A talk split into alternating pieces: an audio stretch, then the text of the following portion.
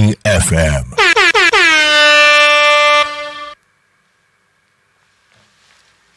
人類皆なりきり博士計画、そのための科学です。えー、皆さんこんにちは。パーソナリティの石原です。普段私はですね、えっと、大学で研究としては人の役に立つ何かものを作るという研究、そして授業、講義では科学を教えています。この番組ではですね、皆なりきり博士ということで、まあ、皆さんにですね、博士が持っているこの世界の見方とかものの考え方みたいなのをお伝えして、皆さんの人生であったり、この多古町がですね、より良いものになればいいなと思って放送しています。まあ、普段は大学生にしか話す機会がないので、もし関係者の方、中学生とかに話す機会をいただければすごく嬉しいです。えっと、前回から引き続いてさんかいにわたって時間の話をしています。皆さんの人生をどうやったら伸ばせるのかっていう話をしていて、前回は少し難しかったかもしれませんが、せんきゅうひゃくごねんのですね、相対性理論、アインシュタインの相対性理論の話をしました。あの相対性理論の話っていうのはどんな話だったかっていうと、皆さんが何か速度を持って移動している乗り物、例えば車とか電車とか衛星の話をしましたが、そういうものに乗って移動をしていると時間はゆっくり流れますよ。そしてその速度を考えたわけですけど、速度っていうのは距離を時間で割る。でそのにこっていうのが、距離っていうのは空間です。で下が時間です、ね、そのふたつがひっついた言葉、皆さん聞いたことあるんじゃないでしょうか。時空という言葉ですね。その時間と空間っていうのは切り離すことができないよっていうのをアインシュタインがまあ示したと。英語でもスペースタイムって言いますね。スペースとタイムじゃなくてスペースタイムっていうワンワードですね。一つの言葉であると。でですね、今日皆さんとお話ししたいのは浦島太郎の話です。何度か言ってますが、実は久我賞にこんな素晴らしい目標がありますと。気づき、考え、実行する苦学こと。すごいなと。これってもうまさに博士そのものじゃないかっていう、本当にそんな気がしますが、まあ前回ですね、相対性理論というものにちょっと気づいたと。じゃあちょっとそれについて考えを深めてみようと。そういえば浦島太郎という話あったなという話です。まあ、浦島太郎って皆さんご存知かどうかわからないですが、えっと、いろんなバージョンがありますね。もともとは浦島子っていう話で、たくさんの話が残っていて、ただ例えばその亀が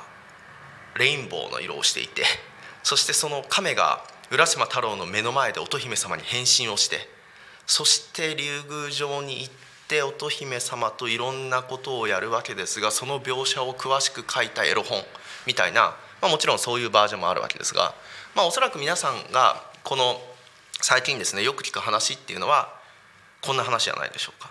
海に行くと、浦島太郎が海に行くと、いじめっ子たちが亀をいじめています。そして浦島太郎がやめなさいって、その亀を助けてあげると、あの亀がありがとうって言って、お礼に竜宮城に連れて行ってあげるよ、僕の背中に乗ってっていうわけですね。で僕の背中に乗ってって言って、えっと亀と一緒に竜宮城に行って、そこには乙姫様とかすごく美しい世界が広がっている。そして浦島太郎の話が少し不思議なのは、その竜宮城で、まあ、ちょっと楽しい時間を過ごしていて、その後自分たちの世界に帰ってくると、そこは未来だった。で玉手箱を開けると、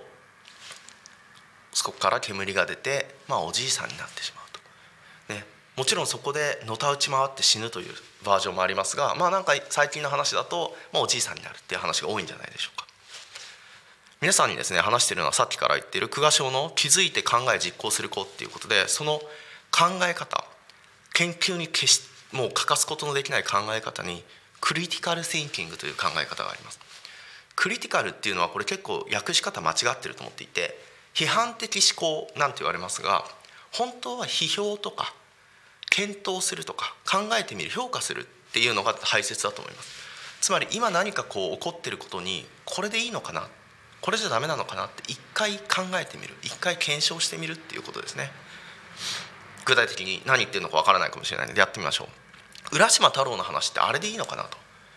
いろいろ考えてみましょう。クリティカルシンキングをしてみるっていうことですね。まず一つ目、私が思ったのは、なんで亀がいじめっ子にいじめられてるんだと。まあその当時もう全て妄想ですけど、まあその当時あんまり遊ぶことがないと。そうすると海に亀がいるなんていうのはおそらく珍しくないんだと。なのになんでその亀がターゲットにされたのかと。その後皆さん浦島太郎の話なんとなく普通に受け入れてるかもしれませんが、亀がありがとうって言うんですよ。神喋ってるじゃんと。でしかも恐ろしいことに僕に乗って一緒に竜宮城に行こうっていうわけですね。亀の背中に乗って海に潜ったら皆さんあれ息できなくねって皆さんいっかいぐらい思ったことがあるんじゃないでしょうか。そして竜宮城に着くと今まで見たこともない美しさが広がっていて、帰ってくると時間が進んでいる世界が広がっていると。これどうしたらいいんだと、ね、考えてみましょう。なんで亀をいじめるか、その亀が珍しいものだったらと考えてみたらどうでしょうか。今まで見たことがないすごく亀の形をしてるんだけど、なんか初めて見るものだと。なるほどと、ね、そういうものだとなんかいじめてもいいなと。で亀がお礼を言うと。亀の形をした今まで見たことがなくて喋るもの、そう ユーフォー ですね。 ユーフォー だと思ってちょっとこの物語を見てみましょう。 ユーフォー って見たことがないですね。この宇宙には宇宙人っていると思いますが、その宇宙人を私たちがなんか今までおそらくあんまり会った人がいないのは遠いからです。すごく遠くに多分地球外生命体の星はあるので、なんかちょっと会えないなって話なんですが、来てた話だと。珍しいカメだと。実はそれは ユーフォー ですね。皆さんなんとなく頭に浮かべる ユーフォー の形ってちょっとカメに似てる気がすると。お礼が言える、なぜかそれは言えますよ。だって今の科学力だとその遠い星から来る方法わからないわけですが、来たわけですから、これはもう明らかに地球を超える科学力を持ってると。日本語を喋ったのかどうかわかりませんが、言語なんて楽勝でしょうと。亀に乗って海に潜ると言いますが、亀に乗るから背中に座ってる絵を浮かべてしまうわけで、宇宙船に乗り込めよ、 ユーフォー に乗り込めよって言われたら、それは上に座らずにおそらく中にまあ普通に乗り込むと、まあ、何の不思議もないと。そして浦島太郎おそらくですね、この後どこに行ったかというと、なん海の中だと彼は思ったんですね。それはおそらく暗いし浮遊感があったから。でも多分ですね、私の予想では彼らは宇宙に行ったんだと思います。宇宙に行くと暗いし浮遊感があるわけですね。浦島太郎は宇宙という概念を知らなかったので、まあ、海の中と表現してしまったのかもしれませんが、まあ、実際は宇宙に行ったんだろう。そして見たこともない美しい世界だった。そうです、初めて見てるんです。 ユーフォー の中は初めて見てるので、まあ、とてつもなく美しかったんだろうと。そして乙姫様と、まあ、何かをやると、まあ、もしかしたら人体実験をされて幻覚を見せられていたのかもしれません。そして最もあの重大な謎ですね、帰ってくると未来だった。それは何の不思議もないということになります。宇宙をこの間の相対性理論の話ですね、光の速さに近い速度で移動をして帰ってくると自分の時間はゆっくり流れます。本人は気づきません。本人は普通の生活をしているようになりますが、その周りの世界っていうのは自分に比べて早く進むことになるので、宇宙を例えばすごい速さでいちねんかん移動した後にまた地球に帰ってきたと。そうするともちろん地球の時間がひゃくねん進んでいたとか、まあ、そういうことはアインシュタインの相対性理論を考えれば、まあ、何も不思議なことではないわけです。そして最後に玉手箱の謎ですが、あればかりはまあ私にとっても少し謎なんですが、まあちょっといちねんかんにも及ぶ人体実験の影響が出てしまったのかなと。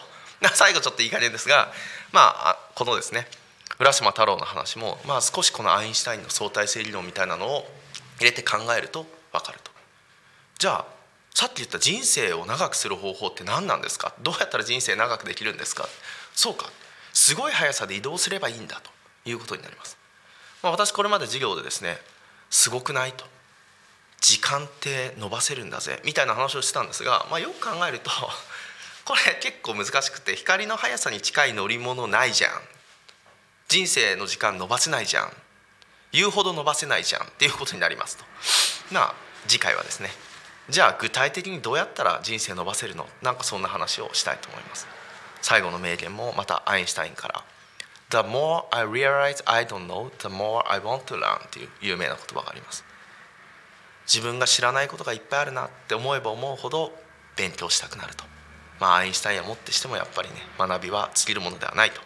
いう名言なのかなと思います。どうも皆さんありがとうございました。お相手は石原亮でした。たくみエフエム